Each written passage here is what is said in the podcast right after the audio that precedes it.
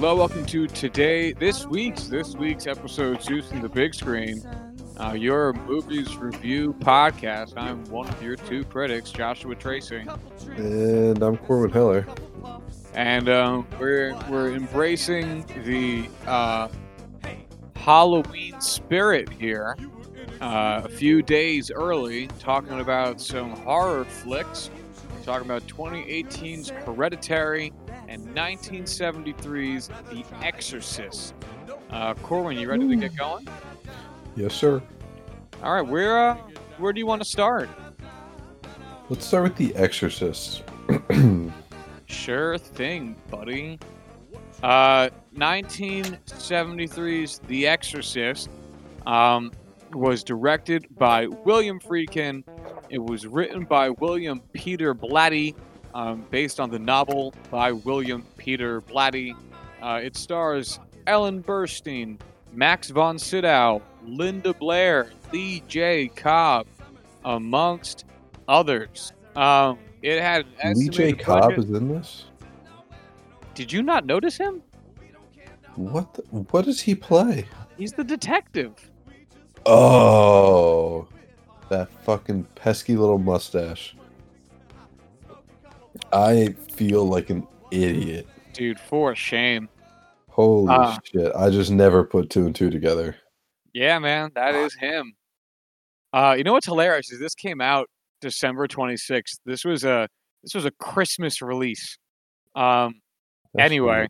right? Um, well, they were going for a, an awards push, which we'll get to. Had an estimated budget of 11 million dollars and a cumulative worldwide gross of 441 million dollars. So yeah, I'd call that a big fucking success.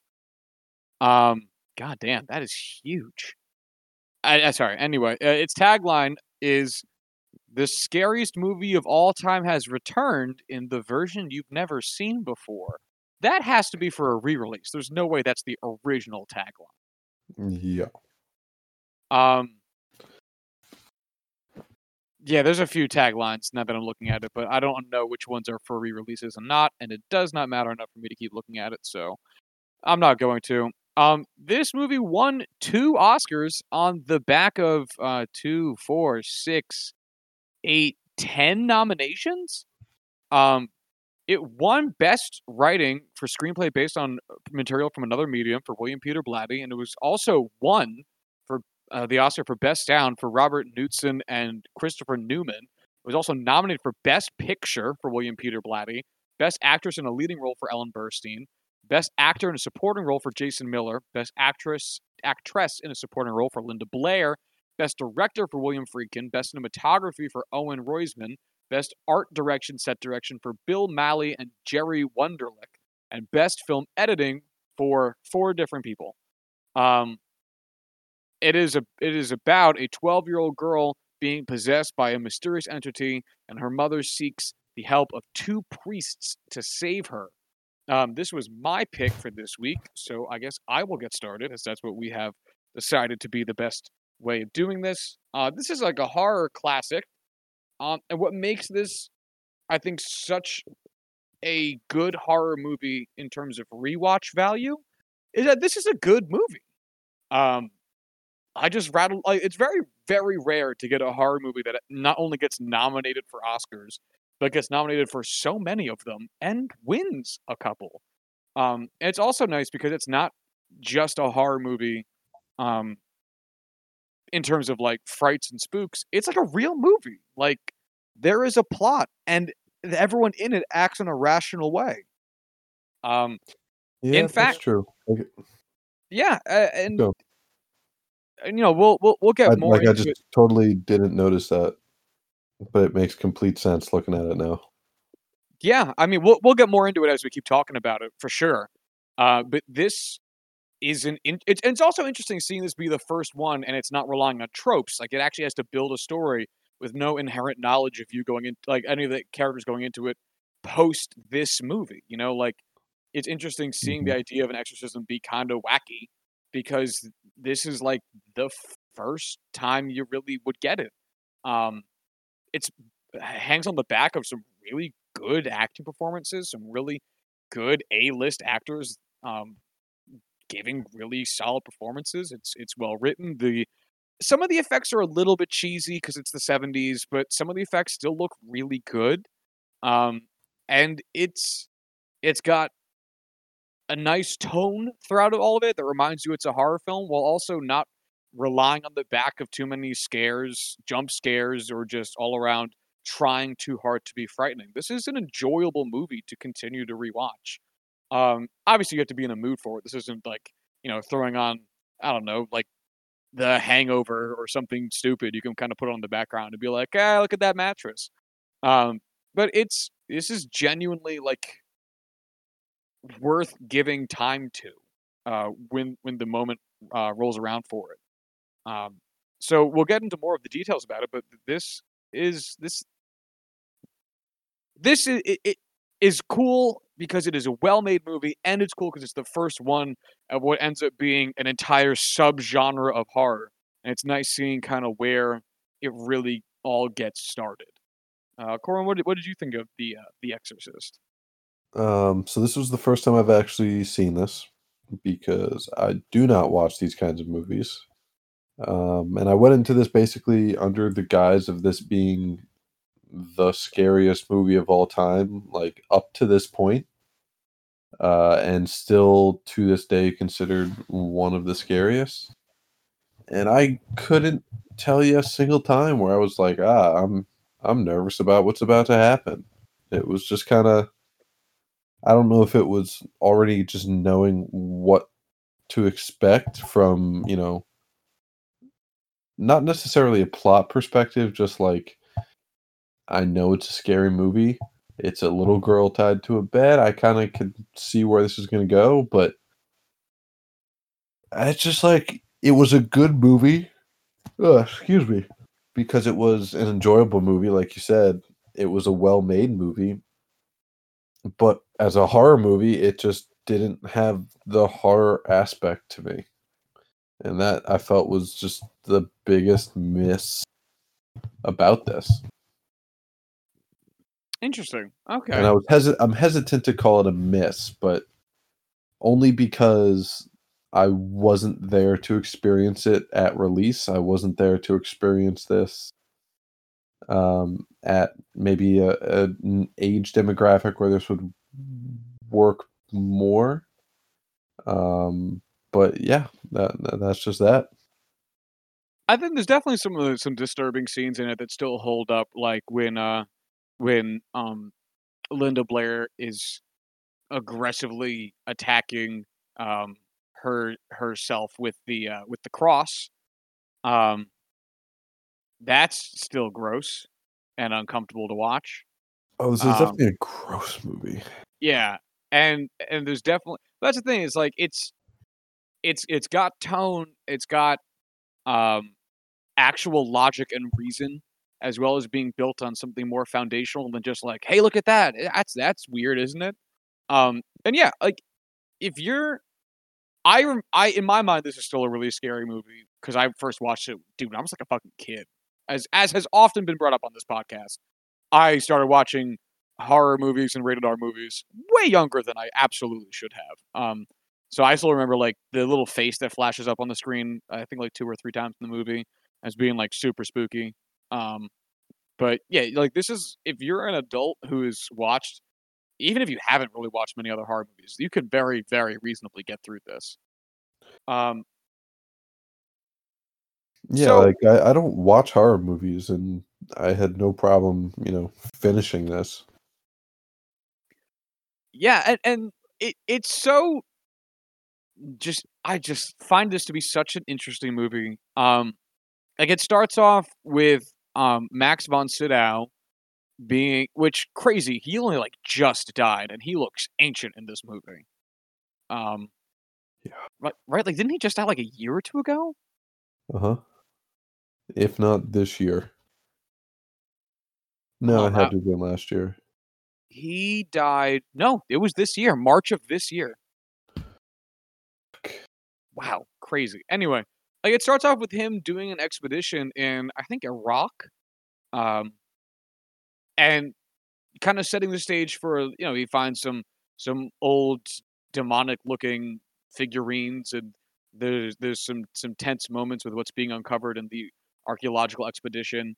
Um, but it, it it moves in this very sensible sensible manner, you know. Um, they they introduce the idea of the, I guess we'll go with the word demon, um, Mm-hmm. because uh, what's her fucking name? What's Linda Blair's character's actual fucking name? I keep forgetting.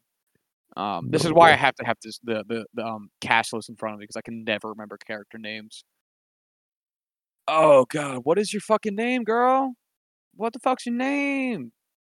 What's the daughter's name? Reagan. Reagan. Yeah. Um like so so Ellen Burstyn plays an actress and they're in DC because she's shooting a film and they're staying I I got the impression that they do not own this house. They're just there to like shoot the movie and rented the house. Yeah? I agree. Yeah. Which makes the fact that she finds the Ouija board in the basement totally makes sense. And the Uh-huh. fact that Ellen Burstyn was like, "What do you got there? I don't know what that is," you know? because oftentimes it feels like because I've seen a bunch of other versions of these mo- movies. You know, I, I I like horror in a in a passive way. Like I'll I'll try to because when you find a good horror movie, I think I think it means a little bit more because they're so hard to come by ones that are actually worth your goddamn time.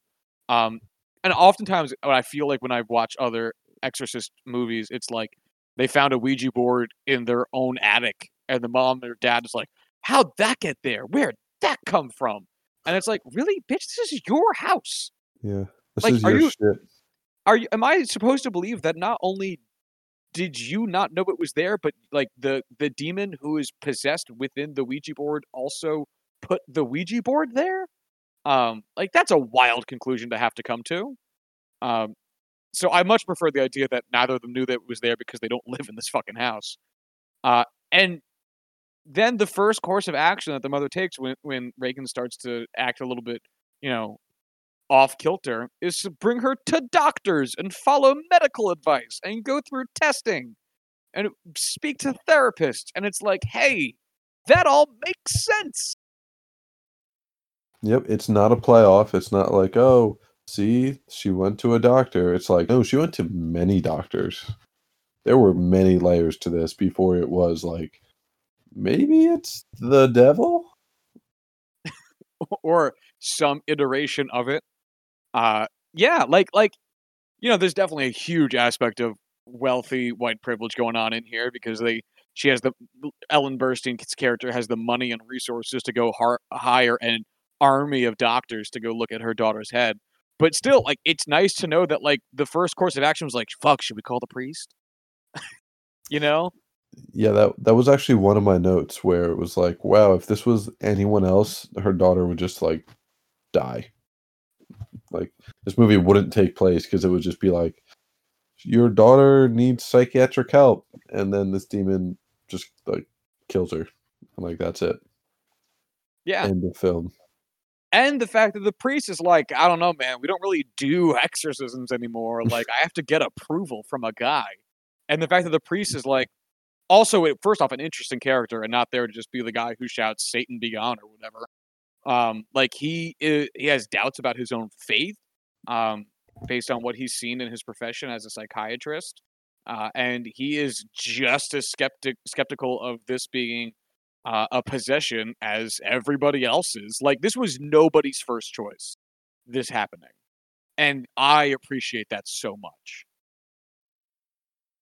Yeah, I do too. It adds a, a a depth to the realism because in so many horror movies it's just like this is this paranormal thing that's happening. Everyone's like, okay, like this is so scary. But in this, it's like, what the fuck are you talking about? Like this doesn't this is not real life. Like what is going on? This isn't this can't actually be a thing that's happening, right? Like for real? And I like it I when they share our skepticism watching. Yeah, I I want you to have just as hard of a time believing this as I do. And Yeah. I, uh, that might sound goofy, but it's true. Like I don't.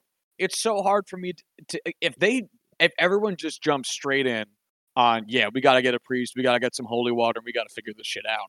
Like I I need I need you to guide me along to how we got there because that's not how life works. You know? Like there's there's Mhm. usually logic and steps, you know? Like anyway, Usually. Usually one would hope. Um um yeah. So I have not watched this in a while and so this this viewing I really like you get a lot of backstory and time spent on Father Karras, uh, the the man who ends up as- assisting in the exorcism um, later on in the film. And I've always like you know known the parts of it because I've seen it a bunch of times that like you know this is a big part about him questioning his faith, and that that's like a subplot. But on this viewing, I really treated that and liked this movie a lot more as the idea that it's not a subplot; it's the whole movie. The whole movie is about Father Karras. It's not about the exorcism in terms mm-hmm. of how it affects what are their actual goddamn names? Ellen Burstyn and Linda Blair, um, the MacNeil family. It is about Father Mm. Karras coming to terms with the fact, it, just just his faith. You know, it starts off on him uh, having again, he, you know, he's he's smoking heavily, he's he's drinking pretty heavily. He's had to abandon his mother back, I think, up in the Bronx, um, or somewhere in New York. Well, while he lives down in D.C., you know, he's a man of science. He's got his uh, his doctorate or his uh, M.D. in psychology, psychiatry, and he's considering he's considering leaving the priesthood altogether because he's just not truly getting out of it what he thinks he needs to, and he's questioning his faith along the way. And this incident not only shows him that he is correct in his faith and you know finds renewed meaning in the religion, but also um, how much he believes in and cares for people, as he ultimately ends up killing himself to, uh, I guess, help rid this child of her literal demon. Um, and that in of itself is like a microcosm of, I guess, and this might be a bit of a stretch. And if you say it's a stretch, I will not argue. Uh, but a microcosm of like what the psychiatric professions kind of like in some extents is you accepting someone else's burden and having to bear it on your own. And that's basically what he'd been doing, and one of the reasons he had be going been going down the mental path that he had been is that like having to deal with other people's shit is a lot. It's fucking exhausting. Um, and having to see the horrors of what other people go through could certainly make you question your own values and the things you believe in. And seeing this from Father Karras's perspective, I think makes this a much more interesting movie. So you're saying that this movie about priests is actually all about doubt this whole time? Yeah, this this this is basically the prequel to Doubt. uh, I'd love to watch like some YouTube video where like someone tries to truly argue that point. I'd watch that. But I really like that. I really like the idea that this is about, you know, the faith and what it means to follow that faith even through, you know, serious evidence against it or even proving it but just being so so devastating um regardless that that's a great theory And and this this film throughout the course of it, like even from the beginning, my, my first note is about um the idea of rooting the film in the real instead of the abstract, and then I have written next to it um, archaeology instead of scripture, because they Hmm. very reasonably could have started this movie in a way lazier fashion, where it's just like you know Max von Sydow or some other priest talking about how devils are bad and don't go messing with devils and then you just cut to Linda Blair playing with the Ouija board, and that could have very reasonably been the beginning to this movie in a lazier version, but it's not. It's a it starts off with an archaeological expedition to try to find ruins of previous civilizations, being funded by the Catholic Church. uh, You know, so there's still the religious element to it, but it it's by and large a pretty educational um, venture. You know, it, this is scholarly work to some extent. It's not just like, damn them Mm-hmm. nasty devils. Well, to an extent, it's all about them damn nasty devils. I mean, I mean, yeah, you're you're right. Eventually, we do get to the those damn nasty devils part. But um, my second note here is the Ouija board must have been a wild concept at the time. Because that's the other thing I kept thinking is like, what else? I is it was exorcism a a known concept pre 1973?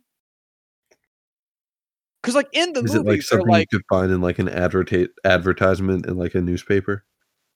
Well, no, I mean like because like in the movie they're like you know not every no one really does this shit anymore, but like I think there's a couple people who still do exorcisms, and the and that got recommended by the therapist because he's like, look, like if your daughter believes she's possessed, then do the thing that a possessed person would want you to do to help alleviate the concept of whatever is ailing her, and maybe that'll help. Which also totally makes sense. You know, they weren't doing it because these are strict Catholics and they're like, this is what we got to do. They were doing it because like you know, hey, if uh, if she thinks her arm's broken, we'll put a cast on it. You know, like until she doesn't think her arm's broken anymore. Like it totally made sense. Um, hmm but even they were like, look, this isn't like really a thing. And like Linda, uh, not Linda Blair, uh, Ellen Burstyn was even like, what the fuck's an exorcism? You know, and I'm wondering if that's how the because nowadays, you know, we have these movies where everyone knows what an exorcism is. Everyone knows what a Ouija board is. No one's might have no, not everyone's seen a Ouija board in person. So I'm sure plenty of people have because now you can buy them at the fucking toy store. Um, and I'm sure most people have not seen an exorcism in person, but like we're familiar with these concepts. I'm wondering if your average person in 1972 even knew what the fuck these things were. You know what I mean? Like how part of mainstream culture were these things? Right. Uh, I don't know. I was not alive then, but I imagine it was not, in fact, advertised in newspapers. Yeah, I I, I truly highly doubt that they were. Uh, That it's were like right underneath like the newest Garfield comic. yeah, my, my one of my one of my notes here is, do you know what an exorcism is? Which is a quote from the movie. Is an actual question in 1973. Love it. Um, Uh, da, da, da. Sorry, go ahead. Oh no, no, I wasn't really going to say any- anything. I so they they don't make this out to be the the devil himself. Of course, this is some sort of minor deity. Um, a- and I like that they don't fully explain the who's, the what's, and the where's, and the whys, and that there's still some little inconsistencies, like the fact that the uh, um, Linda Blair's character reacts when he splashes tap water on her instead of holy water, and that that gap because in theory nothing should happen if you splash tap water on anybody or even a devil um, but that this this demonic creature did um, and left that room for for for doubt and questioning about the the reality of the situation.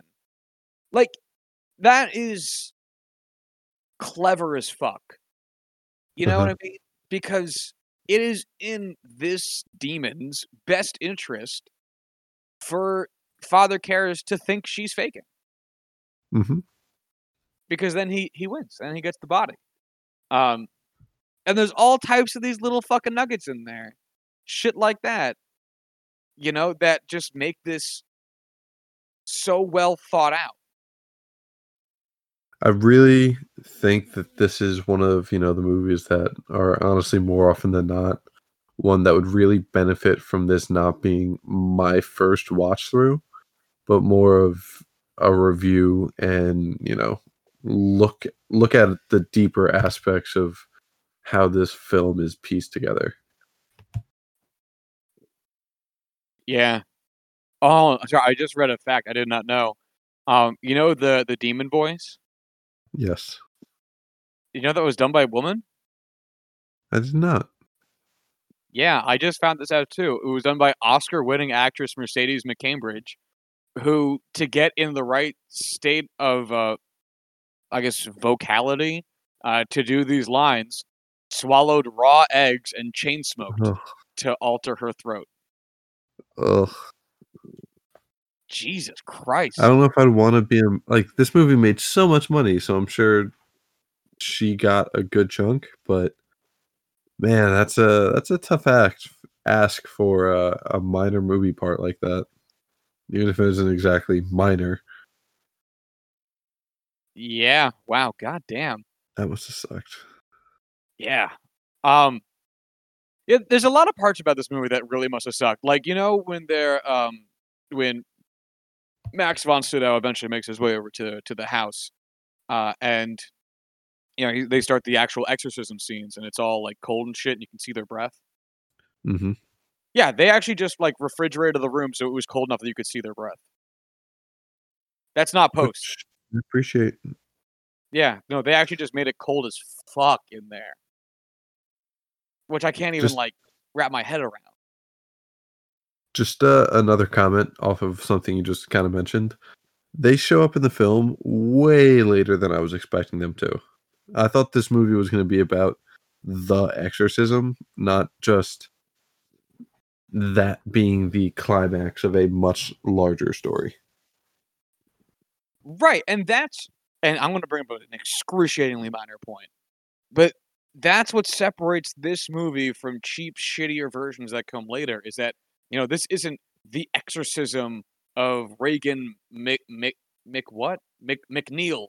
It's called the Exorcist, and like that's why I'm so mad. And even even when I was a you know not when I was younger and watching this movie, in my mind, The Exorcist was um, Max von Sydow because he eventually comes for the exorcism. Um, but it's like there are so many signs pointing to the fact that this movie is about Father Karras that I just didn't Right. get until like really this viewing. Um, but like it's called The Exorcist, not The Exorcism. It is about Father Karras. If you say so, I'll take your word for it. You uh you tend to have a little bit of better understanding of some of these that you've seen before than I. Yeah, here, here and there. Uh, and I also love the fact that, like, again, this is a, another minor point about the movie, but I love the fact that someone died and, like, a detective comes around to investigate. I, Like, It com- didn't just, com- like, let that death go. a completely disguised, recognizable detective. Yeah, wearing his glasses and a mustache and a hat and an overcoat. But like seriously, like sometimes like you know, and I get some horror movies take place in remote locations where you would not get like the cops for a while. But at some point, when like a horror movie takes place in like a main metropolitan area and there's all these people dying, and it's just like, well, we found another dead body. That's that. It's like no, there was a crime scene. There was uh, there was body. There was a there was a chalk outline. A detective came around multiple times to ask many questions and add up inconsistencies and investigate and do his job. Like, I appreciated that detail. Just like a wild stereotype, like detective that's more interested in just like speaking into a a, a cassette player or no string off in the distance than actually you know in front of him.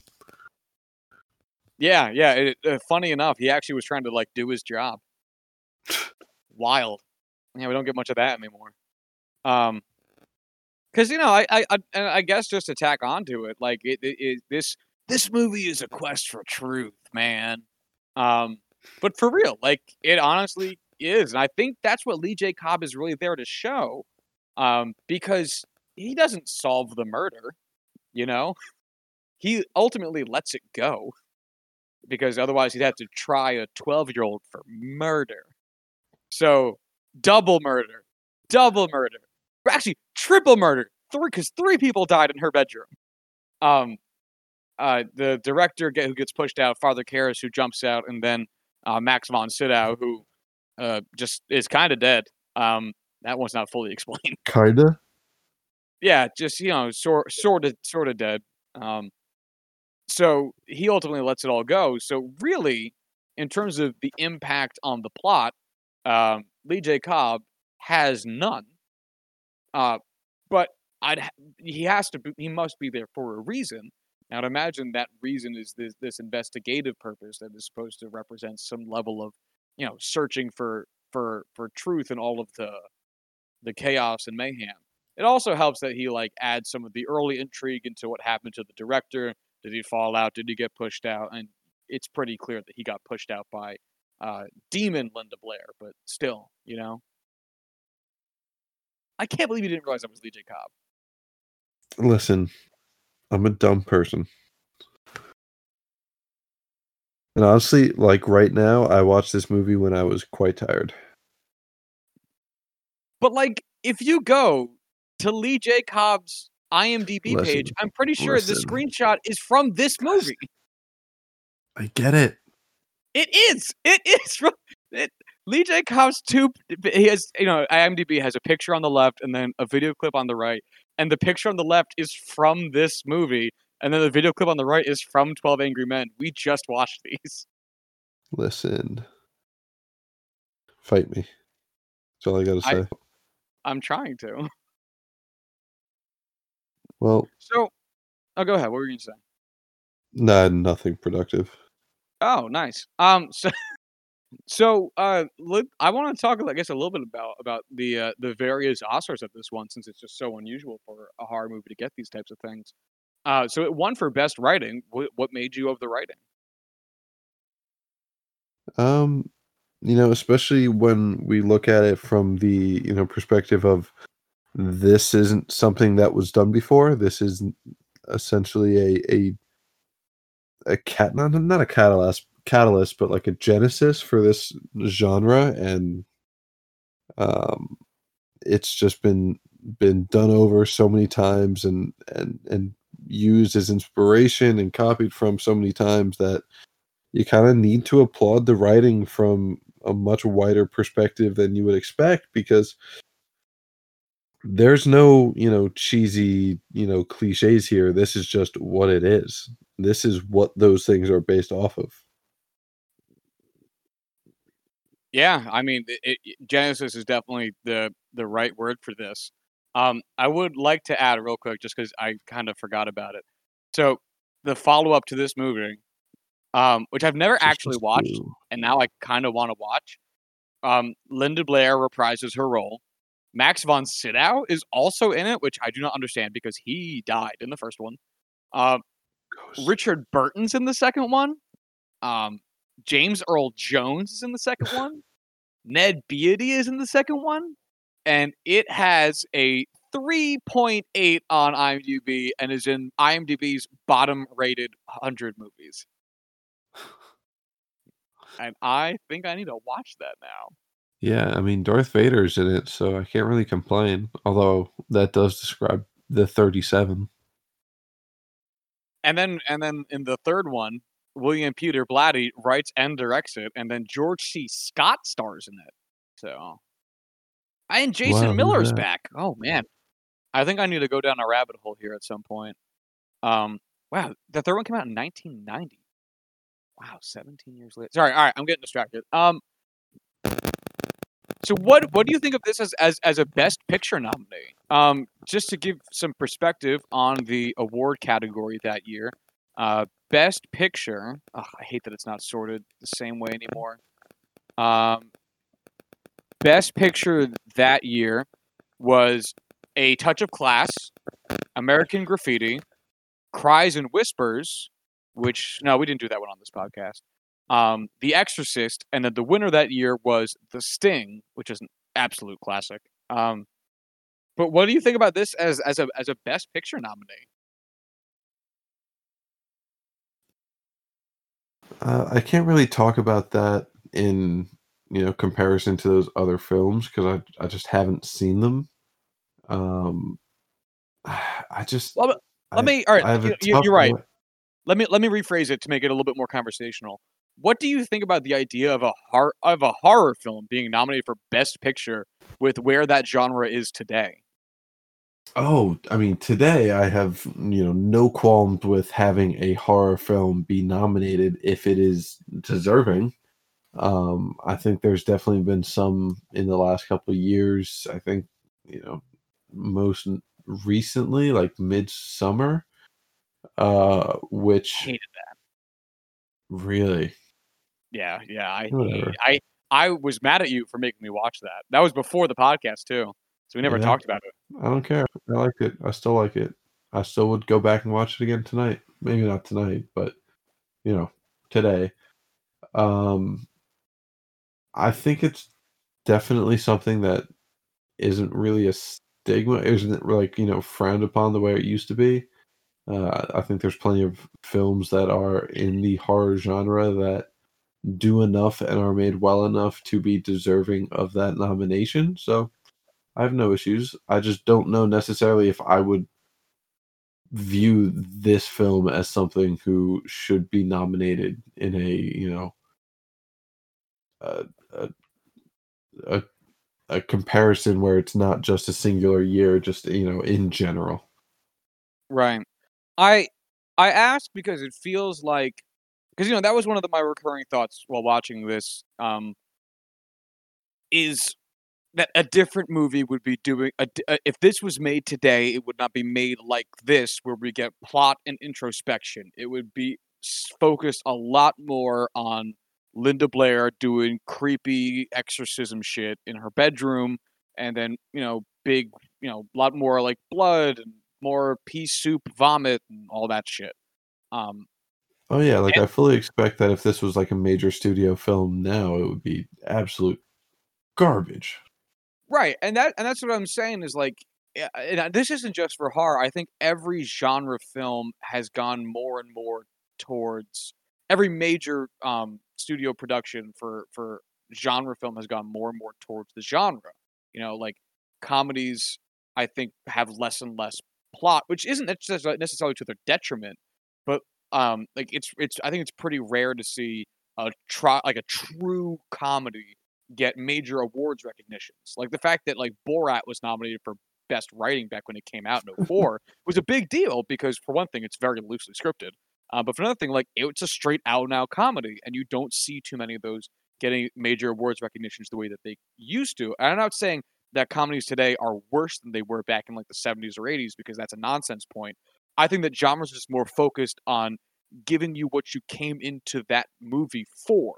And you know, if you go into a horror movie today and don't leave a little bit startled, you're gonna go, "Well, that was a good movie, but I'm not very hmm. scared." You know, if you go into a comedy movie and don't like have a you know belly busting laugh somewhere in there, you're gonna be like, "Well, that was good, but like I wasn't funny enough." And I I think that there's been like a a slight for for just cause, but like a almost like a radicalization towards the like the bare essence of each genre that this film doesn't beholden itself to because I think it's first and foremost like a drama that has horror elements to it and that that's just not something we really get much of and at all. Even at the time it was kind of rare. Horror movies before that were even really more just straight up horror than this was which is what makes it kind of an interesting watch. Again, I agree completely. Well geez bud you're gonna you're gonna have to start arguing with me somewhere here um Uh, we will when we get to the scores. Yeah, this is the this is the first horror film to be nominated for the Academy Award for Best Picture. Since then, um, four other horror films have been nominated. Any guesses? Um, Get And- Out. These are very loosely designated as horror in my mind. Get Out is one of the was one of the four. It is. Yeah. Okay. Well, what's the? uh I guess. I mean, the time frame is like the seventies through now. Yeah. Um, what other horror films? These other three are very, very loosely, loosely horror. Yeah, I don't even know where to begin. So two years later, 1975, Jaws. Right. Okay. Again, loosely. Uh, and then 1991, Silence of the Lambs. Okay. Uh, also, that one I think is the loosest of all of them. Right. Um, like neither of those I would I would classify as a horror film and just like intense dramas. Jaws, I could make more of an argument for in my mind because it feeds off of the fear of water and of, um, you know, and and some level of a, a attack not derived from man, and that's where I think you lose it in Silence of the Lambs because once it's about like murder, um, in terms of like a criminal sense, like you have the FBI, like there's agencies involved. It it loses some of the strict horror aspects of it. It be, feels a little bit more procedural, um, and that procedure I think takes away some of the horror. The last one is the Sixth Sense, um, which okay, yeah, I guess that one I could see. I guess. Um, I guess. yeah. Anyway, um, also Max von Sydow was 44 when he made this movie, and he is very much so aged up. He was what? yeah. Oh, that's just that doesn't sound right. Yeah, right. Oh, And apparently, the studio originally wanted Marlon Brando to play Max von Sydow's part, which would not have gone Oh. well. yeah. Why? Uh, probably because he was a big name, and in 1973, he no, he wouldn't have been cheap. He just came off of uh, um, Godfather, and he would have been very expensive. Extremely. But, But- you know, Marlon Brando, so I can't really argue no too much. Yeah, no, he's he, he's one of those guys who's good in everything he's ever done. Um, I don't really, I guess I don't have too too much else to say. Um, because in terms of how the movie goes directionally, it's pretty plot oriented. Um, it follows in it mainly goes in, in, in two directions narratively. In, in, one of it, in story A, um, it follows Regan and um, I'm just going to use the actresses' names again because I can't do character names. It follows Linda Blair and Ellen Burstyn as Linda Blair goes through the beginning s- periods of The Exorcist or the uh, possession, uh, and then the B story it follows Father Karras as he has doubts ab- about his faith and about the uh, the direction of his life as his mother is ailing and eventually passes away um, before they meet, and then the actual exorcism takes place. And in terms of the movie, like it really, it really just follows those storylines. And we touched on a lot of the main things that happen in there and why they're there and whatnot. But like, you know, there's not outside of like that main point that I kind of started us off with about how this movie is really about Father Karras. I don't think there's really too much else to say. It's a horror movie, um, slash drama. So like, it, it's just the experience of watching these things kind of unfold. Um, so I don't have too much else to say. Do you? No, uh, I mean, I'll reiterate that it's you know to me a a horror film that's just lacking in horror, but it's a drama that's not lacking in any drama. You know, it's well done, well written, uh, well directed, um, but it's not. It, it just doesn't do it for me because of the expectations to some degree and partially just because it's it's not what's advertised at this time you know granted you know late 70s is a, a different time for you know film and a different time for expectations and and what would be considered scary but watching it for a first time in 2020 is a little disappointing so uh, I give this a three out of five.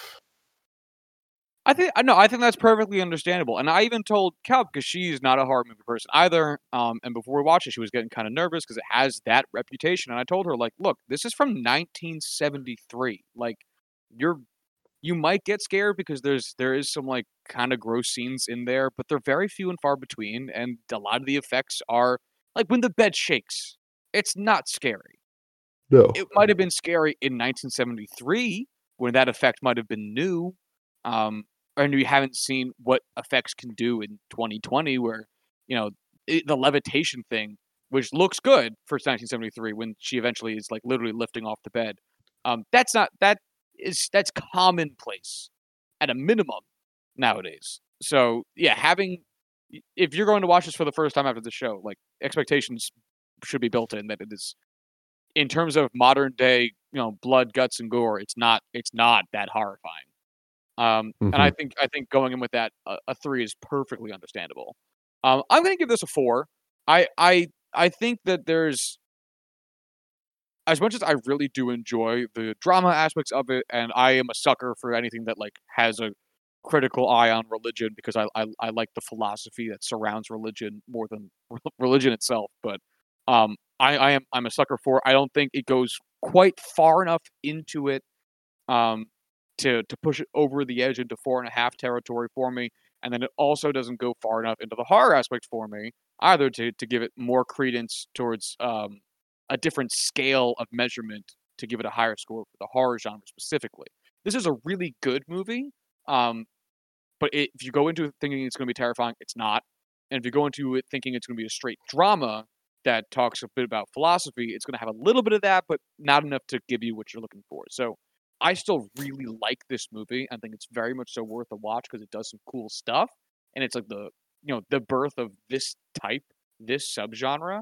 Uh, but I'm not gonna give. I'm not gonna sit here and tell you like I'm not giving this a five. Like this, this is this is a four for me. This is this is soundly a good movie um, that I would recommend to people, but it's not like you know, it's not. I don't think it's, it's busting down any doors. Um, I get it. I do. I do want to read you one one fun fact I just I just found on it because this is hilarious. Um, so in 1985, uh, Joel Schumacher, um, who you might know as the director of the Phantom of the Opera, Batman and Robin, Eight Millimeter, Falling Down, uh, he was filming a movie called St. Elmo's Fire, which is a big movie from 1985, at Georgetown, where this film takes place, and was attempting to get permission from the Jesuit priest faculty um, at the school to film there, and was rejected. And so Schumacher apparently complained to the faculty, quote, you let Bill Friedkin film The Exorcist here in 73, and one of the characters in that movie said, Your mother sucks cocks in hell. End quote. and one of the priests answered, quote, Yes, but the devil didn't win in their movie. oh. And that's fucking funny. what um, a zinger from the top yeah, right. rope. God. Literally. Um okay. Anyway, so uh, Corwin, you ready to hop, skip, and jump over to Hereditary? Yes, sir. Okay. Uh, Hereditary is a 2018 film written and directed by Ari Aster. Uh, it stars Toni Collette, Milly Shapiro, and Gabriel Byrne or Byrne. I never know how to pronounce those Y names. Um, it had an estimated budget of $10 million and a cumulative worldwide gross of $80.2 million. Certainly makes this film a success. Um, it its tagline is "Every family tree hides a secret." It has no major awards nominations nor wins, and it is about a grieving family that is haunted by tragic and disturbing occurrences. Corwin, what do you think of this? Was your pick, so you start. Tell me about Hereditary. Yeah, so I watched this uh, immediately after watching The Exorcist, and I will say confidently, uh, even comparatively, this movie scared the living shit out of me. Um, I thought this was a very well done uh, psychological horror film where, you know, there were some jump scares at some points, but nothing over the top. I felt like most of the horror in this was really observational and psychological in nature. And I think that, again, is more enjoyable to watch than you know the, the classic like slasher jump scares um but it was you know at its core a very scary film that was also very well done very well written very well directed um and just kind of takes that that exorcist base and just kind of it doesn't just copy and make little changes, it really builds on and grows this possession horror film. Um, and I thought this was just so extremely well done. Um, I think this movie is fine. I yeah we are, we are going to disagree on, on on one major aspect of it, and I know it, and we'll get into it later. I'm sure. Um, this is this is a very it, not a very this is this is I think a poorly paced film for what is at its core a very basic concept in the genre of horror. I do think it does really interesting things with the idea of uh, possession and lineage and you know the like cult religion stuff. Um, and I think that definitely has merit. I'm not going to shit talk it because I, I, I, I think that what it does ultimately is pretty cool. But it's tough and this is why I respect I respect this movie a lot, even though I'm not a huge fan of it. I want to be very clear about that distinction. I think what it does is is very intriguing, but it's tough for this movie to be as slow paced as it is when if you've spent time in the horror genre to any extent before, you know where this movie's going. Um, again, not the specifics because they they have some some twists in there, but it, it's not it's very it's very straightforward. Um, no no major points of this were too much of a surprise outside of um, and this is this movie from 2018, so I'm spoiling for you. You can you can have seen this movie for two years. Uh, outside of the sister dying, um, which I think is the main point, which is what came as a surprise, especially with how early it happens. Um, Absolutely. I, there's nothing really here plot wise where you go, oh, didn't see that coming. Um, and I think that hurts it when it's not as quick as it could be. I get why it's not faster because they're trying to do more with tone and trying to establish more in like an emotional way and have you sympathize with these characters more. But I don't think outside of Toni Collette, because she's perfect in everything, um, I don't think it had enough acting in like a royal sense to really character car- carry it that far. I think Gabriel Byrne was pretty flat in this. Um, I think the guy who played Peter did an okay job, but those those two guys are asked to do a lot, and I don't think they fully lived up to what they needed to do to have this movie be what it ultimately was. So I think this is a fine movie. I I enjoyed watching this movie. I'm probably not going to watch it again. But I would but I would mm. also recommend it. Like I'm I'm I'm trying to toe a line here. I'm not trying to say this is bad. I'm not trying to be a dick. Like I would tell other people to watch this, but I feel no compulsion to watch it again. I, th- I think the only thing I, I necessarily don't that I do like strongly disagree with is the complaint that it's it's too basic of a story.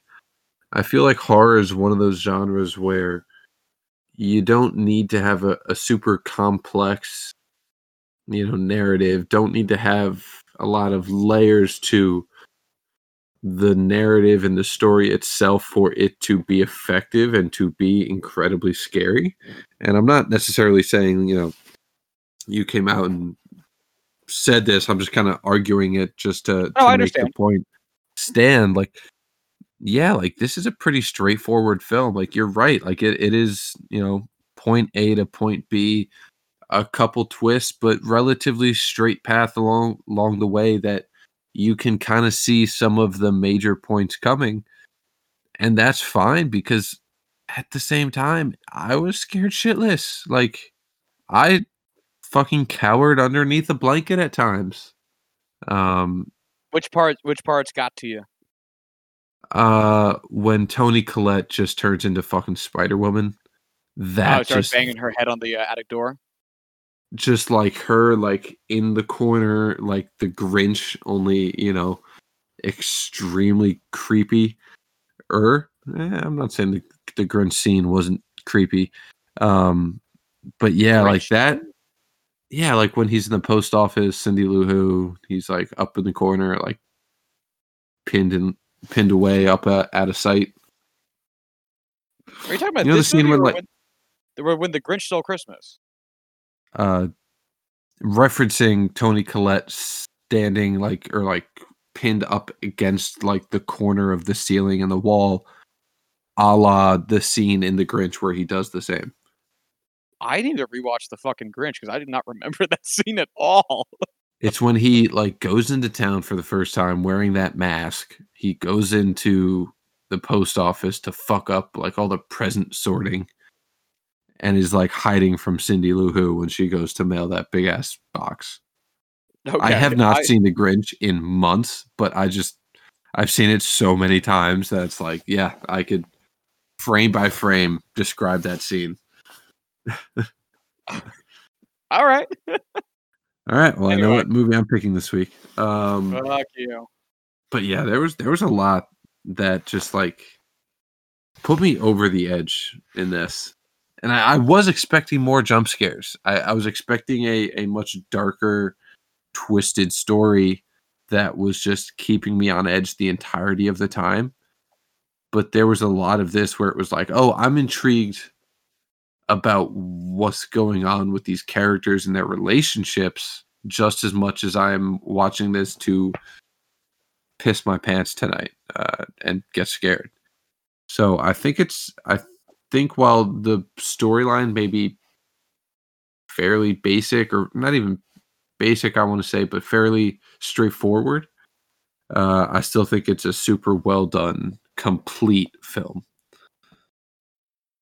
And man, I just want to say Toni Collette, holy shit. Like I, I know, get like so the two guys are like whatever. The daughter's not in it much, but also didn't really do much. Yeah, Toni Collette just carried this film. I know. Oh my gosh, she's so good in this. Um, she's so good in everything she does. Uh, and I, want I want to clarify my point because I don't necessarily disagree with you either. And this kind of actually ties in really well with what I was just saying about The Exorcist. Is so part of it is the pacing of this film, but another part of it is like, what are you in the movie for? And if the answer is not, you know, if we look at this in terms of, I'm going to go just go again with The Hangover because it's the most like direct forward joke to joke film I can think of off the top of my head. That movie is joke to joke to joke to joke to joke, and to some extent, horror has become that, but with a spook. You know, it's like it's spooky, it's spooky, it's spooky, it's spooky, it's spooky. And if you're not going to do that, then you need to do what The Exorcist did, which is have bigger acting, more acting, um, some level of plot move forwardedness. And it, I think it does a good job of showing you what it wants to do in that space that isn't, you know, scare, scare, scare. But I don't think those scenes have enough behind them because I don't think the acting is necessarily there from everyone not named Toni Collette. And I don't think it moves through it fast enough. Like the like the scene where they're having dinner after um uh whatever the fuck the daughter's name is, Charlie dies. Mhm. And Toni Collette just starts like screaming at Peter. I cringed to Yeah. that scene. It's not a it, it's because Toni Collette's doing a great job. Uh, but uh, everyone else, it's just kind of like, uh, and and Well, I feel like don't- the son does a good job of just being fucking traumatized, but that's really all he needed to do. The dad's just kind of like, all right, this bitch. Yeah, well, that that again, big gripe with the dad is he was just there to die, um, and that was very clearly established since he's barely in the film. And when he's in the film, he like doesn't do anything. So you're like, oh yeah, you are fodder. Um, but like it, that scene was meant to have an emotional impact. Um, it was supposed to carry the weight of the death of the daughter, and I don't think it did that and I don't I I'm not I'm not sure I can firmly put my finger on whether it was the acting or the writing of the scene necessarily. Um, but like there is an emotional depth that it's looking for that I don't think it necessarily had. Which and that's what I'm saying. I have such conflicting feelings on this because I think what Ari Aster does with the plot, like what is actually in the plot, even though it is a very straightforward plot, is is a good take on things. You know, it's communicating with the dead, but not using a fucking Ouija. Well, they actually they do use a Ouija board, um, at one point, but like it's not just using a Ouija board. It's not just the idea of like, oh hey, maybe it's your kid, maybe it's the devil. Who knows? Which also is how it feels half these horror movies go. Um, like he does things that are more creative with it, but I think there's a lot of in between scenes that are meant to give emotional resonance and more weight to it that just don't quite get all the way there. Like there's one kind of throwaway scene where um, Peter is with his friends under the bleachers and he has to like run away because he's feeling sick. And it was jarring to me because he hadn't like associated with anybody outside of like that one party scene for like the whole movie and seeing him with like having to outside with interact with outside characters was like fucking weird. Um even though it didn't matter, it's just like that level of him being a person outside of the incident wasn't established in a way where that scene like felt right. Like there was like little ways I interacted with the film that I thought was weird, and I now I I am firmly of the opinion that I'm thinking too much about it. yeah, probably. Which is was, fair. You just have to be scared and let your mind, you know, freak out over everything else, and that way you don't have to freak out about uh, little details like that. Because I, I will say, all the points of this movie that are supposed to be scary work. They work so well. Yeah. They're so well. Oh, it's effective. Yeah, and that's and that's one of the things I really want to give this movie credit for is that it is so easy for this movie for any horror movie to just be like ah booga booga, um, and then and then you have to just look at this thing that like popped out and you go all right well now that I've seen you it's like that's not so bad. um, but this movie does a really good job of being like oh shit there's someone back there, or like uh oh what are what what's happening in this scene huh um, like every scene where it's supposed to be scary is is a very effective scene. I agree. Which is hard. Um, That's hard to do. I will say, just because you mentioned it and it, it, reminded me of this, um, I think that this is a significantly scarier movie than Midsommar, but I still think Midsommar was a better film and a better story. And I know you'll disagree because you don't like that movie, but um, I really did. Oh yeah, I no, I I I think Midsommar is a garbage movie, and which is so disappointing because I think this movie had a lot of promise, and Midsommar was the big budget follow up. And I'm sure I'm in the minority of people who think this because it is a pretty acclaimed film, all things considered. But oh my god, I I don't even I part of me wants to be like, yeah, let's watch it again and decide, and I just can't sit through two and a half hours of that. I can't do that to myself. Um, again, I'm to talk to you off, you know, outside the podcast just to hear your thoughts on it, just because I want to know so bad. It, sure thing, buddy. We can we can certainly arrange for it. Um, but I think I think this was a good take on every everything it chose to do. Again, I'm going to give myself the exception with uh, uh, in regards to to pacing and some of the acting. Um, everything Ari Aster had like direct control over. I think he just did so well, and it's nice mm-hmm. to see refreshing takes on uh, some old tropes. Because uh, that's the thing, like the idea of you take The Exorcist. All right, all right. Now we got to make an Exorcist movie. Don't just make the fucking Exorcist. And don't just go like, all right, well, The Exorcist didn't have enough scares in it. Let's just add more scares to it. Because that's that's not how you make this. This is the creativity behind actually making a movie that uses some of the tropes from from the genre that came before it, um, which is how I would like to, like like so. I tried watching a uh, a Rob Zombie horror movie that was on Hulu the other day. Um, it was awful. oh my god, I turned it off after like 20 minutes. I forget what it was. I think he made it like for Hulu or some shit like that. Um, it was trying so hard to be scary.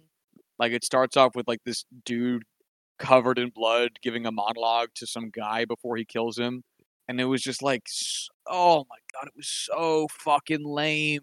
And you're staring at it. It was in like black and white, like it was supposed to be artsy. And I'm like, Oh my god. Like just cuz you want me to think this is scary doesn't make it scary. Just cuz you want this guy covered in blood to be spooky doesn't make it spooky. Like it's like weird, man. Like this guy's covered in blood, but I mean, fuck, dude. Like that doesn't really. It's it's 2020. We see dudes covered in blood on the internet all the time. Like that's not that's not cutting it anymore. And Yeah, so I'm see currently Ari- covered in blood. right? I'm covered in blood every day. Um, so to see Ari Aster actually have like ideas and creativity is, is really nice.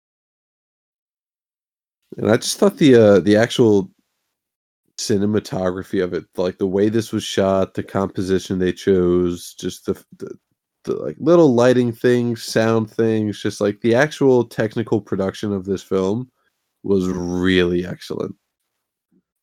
Yeah, fully agree. I think it's a beautifully shot film. All right. I don't think I have. uh, Uh, looking at my notes. Um. Oh, my! I had one other complaint, and it's that no high school party actually looks like that, yeah. which is not But, an Ari I mean- thing. That's that's every Yeah, high that's school every- party in was- every movie ever. I was just gonna say, like, what high school party in film looks like a high school party? Yeah, right. Like this guy was really wandering around giving people drugs. No one's giving people drugs. Yeah. Granted, he Where tried was to this guy just the one when I was in high school? like, Come on. yeah, right. Ugh. Where's the dude at the party who's got really good shit? Who's just wandering around, letting people smoke up on it? Fuck out of here with that shit. Definitely the biggest lie we were all told as children that people would be offering us drugs at every turn. Yeah, It's just expensive, yo. We gotta buy our own. you at least gotta throw five down on it. You can't just take, man. You gotta at least pony up. uh, yeah, outside of that, I don't. Really, I don't. I don't have anything. All right, Uh, what's your score? I I'm gonna give this. I'm torn. Gonna give it a three and a half. Um, Hmm. again, this is a movie I recommend. It's not a movie I'm gonna watch again. I, I've already seen it. Like that's probably my third or fourth watch of this. Um, just because I watch a lot of movies as a as a as a person. Um, but I think I've I've reached capacity for for needing to see it. Um, and I'm probably I'm probably done. Um, I think I've gotten out of it what I can get out of it, and I, I'm. It, it lacks in the areas like when it comes to horror movies. Once you you know where the, all the spooks are, it's like all right, yeah, he's on, he's back there. Um, so it's got to have something else to it, which is the hard part about making these movies. Um, I think it has some some pacing and some acting issues, but in terms of whether or not those would prevent me from telling someone to watch it, they would not. Uh, this is still a good movie. It shows a really good artistic eye. It shows a really good creativity. Um, it's not my favorite movie, but damn, this is this this is this is well done. This is really well done. So I'm gonna give it three and a half. Yeah, it's one of those things where I want to give this more than just a four, which is what I'm gonna give it. But I know deep down it it, it probably isn't worth or, or not worth, but you know what I mean. It's not a it's not a four and a half, but I, I it's more than a four. I want to give it a four point two five, but I don't give out quarter scores but I guess that's just where I'm at. You know, it- it's a technically really great film. It's really scary. Um, but again, like you said, like the acting is not that good. Um, and overall it's it's it's good, not great. I would definitely recommend it, but fuck that. I will probably never watch it again.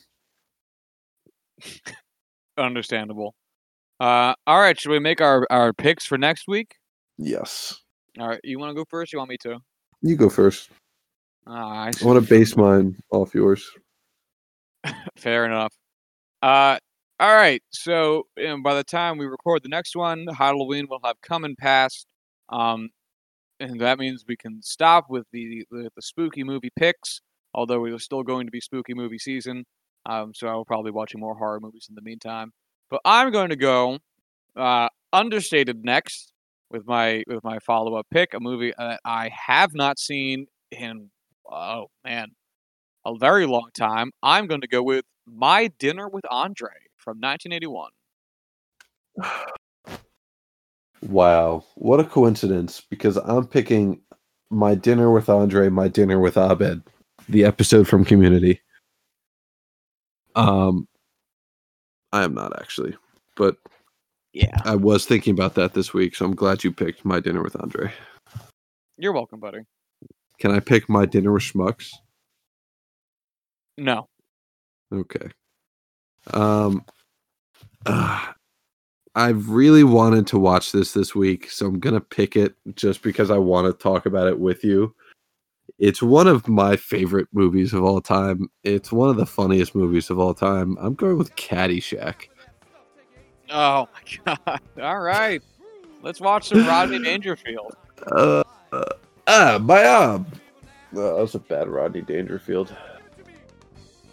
Yeah, it was. That was really bad. Oh well. I played golf this week. I'm in the mood to play some more golf. Josh, we need to plan a golf outing. Caddyshack. We sure do, buddy. Maybe we can get uh maybe we can get Bill Murray to uh No, he's not the caddy in this movie. He's the grounds crewman. Uh, maybe we can get him to do something. Something Newman.